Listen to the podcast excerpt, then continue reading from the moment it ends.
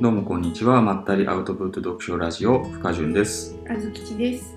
この番組はアウトプットの練習と微暴録を兼ねて読んだ本の内容を説明する番組です。はい。2回目、はい、2回目。あってよかったですね。2回目で終了なくて。はい1回目で終わらずに済んでよかったです。はい。では今日紹介する本はこちら。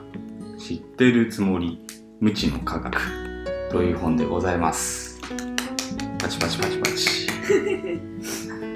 あずきちさんは知ったかぶりする人を見たことありますか？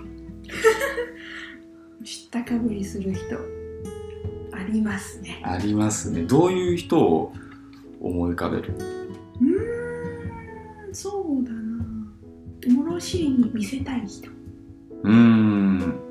俺知ってるよみたいな。そうそうそうそう。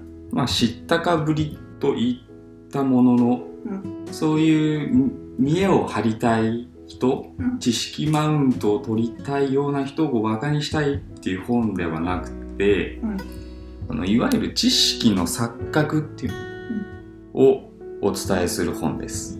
知識の錯覚っていうところで、ん？っていうなったと思うんだけど、うん。誰かに何か教えるっていうところを想像してほしくて、教えているとだんだんあれ自分知らないこともあるな。あやふやな部分あるな。って思う時ね。うん。あるあるある。ある。でも教えるっていう前の時は自分知っているっていう感覚があったりするじゃん。うん。よくよく落ち着いてみると自分知らないなこれは自分は知識があるっていう錯覚を起こしている状態って言ってもいいんじゃないかなうんうんそういう状態ってなんで起きるのかなっていうのを、うん、説明した本にまあ、テーマをお話ししたところでこれどんな人が書いたのか。著者情報。スティーブン・スローマン。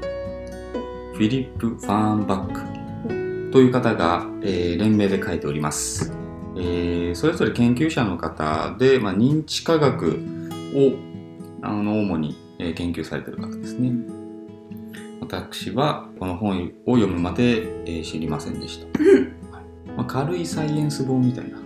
感じですね。トピックとしては2つ考えてきました。なぜそういう知識の錯覚が起きるのか。うん。錯覚が起きることによってどんな弊害があるのかなっていうこともお話ししていきたいと思います。なぜ錯覚は起きるのか、はい。そもそも人間の脳っていうのはこう物事を1から10まで全部記憶するようにはできていない。こうやっぱ大事なところだけ覚えていく。印象に残ったところだけを記憶していたり。うん。重要だなと脳が認識したもののみをピックアップして記憶しているっていうふうにできているみたい。実際僕も本を読んだ時はうん。一字一句覚えてはない面白かったとことか、うん。まあ大事だなと思ってメモしたところとかうんうんうん。は覚えてる。うんうんだから全てのことを全部記憶するようにはできていない。うん自分って知識があるってあの錯覚が起きる。うん。うんでも実際には1から10まで記憶してないから抜けてる知識もあるうんうんというのが錯覚が起きる理由1んで説明深度の錯覚っていうのが、あのー認知科学の中で専門用語としてある。うん。で紹介しておきない。自分は深く知っているからちゃんと説明できる。うん。けど実際には知ら知らないからちゃんと説明できない。っていう錯覚。えっと自分がここまで知っていると思っている。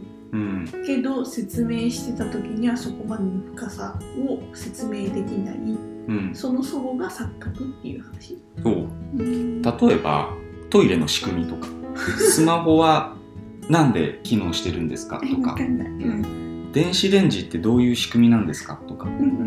を実際に実験で問題出すの。うん。で最初はトイレ。うん。全然知ってる。水が流れるでしょ。うん言うんだけどじゃあ実詳しく説明してくださいって言うとうん。全然説明できない。ね。自分では十分理解したつもりでもちゃんと説明できないとうんうんうん。いう、まあ、人間一般のけん傾傾向うん。っていうのが分かってきた。ん。で面白い傾向の一つとして、えー人は見たことあるとか名前を聞いたことあるっていうだけでも理解しているっていうのを混同しやすい。そういう性質がある自分がちゃんと理解していることっていうのと知っているただ名前を知っているだけとかそういう情報を明確に線引きできない。だからせ錯覚が起きやすい。もちろん記憶力がいい悪いとかねそういう個人差はあるけども、まあ、平均的には皆さんこう知識の錯覚っていう傾向がある、えーこれはあの頭の中の話だけじゃなくて五感だよね五感から得る情報とかしっかり活用して、まあ、日常生活を送っている。やっぱり本の内容を勉強する時もなんかメモした方が体が覚えてる感じもあるし本紙の本の方がどこのページに何の何が書いてあるのかって覚えやすいしすごくその物質と自分の記憶って結びついてるなっていうのはすごく感じる。でもう一つ、えーと、他人の知識を使ってしあの物事を考えてる。認知的分業ってこの本では言っているんだけど例えば狩りでね狩りをやっていた時っていうのは悲劇だからやっぱ集団で狩りをしていった。でその集団で狩りをするにあたってどこに獲物がいるのかって偵察する人がいるし罠を仕掛ける人がいる。罠を作る人がいる。で罠に対して獲物をえ誘導していく人間もいるしで罠にかかったらいよいよこう襲撃する人もいると。でそういう形で役割分担があったの。これもえ認知的分業。もっと身近な例で言うとカップルの物覚えを分担してたりする、まあ、夫婦ないしはカップルにどれぐらいの記憶力があの偏りがあるかっていう実験があったんだけどどちらかのパートナーが詳しい分野については、えー丸投げするっていう傾向が生まれた なるほど。で自分は忘れて相手に委ねると。で自分が覚えるべきこと専門家に任せるべきこと、まあ、パートナーに関わらずに無意識的に分けている。人類が発展してきたの認知的分業があることで。で自分ができることにこう最大限努力する、まあ、そういうことで認知的分業をもう息をするようにやりすぎるので他の人が持ってる知識と自分の知識が区別がつかないってことが出てきてる。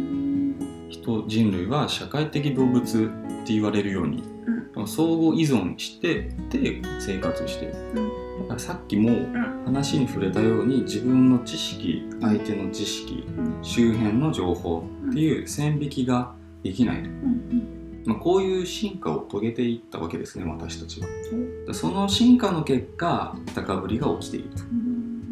まあでもその知ったかぶりっていうか知識の錯覚っていうのは人間誰しも起こる話なんだけどみんな誰でも起こるなら問題ないじゃんっていう、ね、意見もあるかなと思う。んだよね、まあ、デメリットって言い換えた方がいいのかな。さっき自分の知識と相手の知識をちゃんと区別するっていうのは人間は苦手だって話が、ね、あったと思うけど知識だけじゃなくてあの思想とか信仰も当てはまる。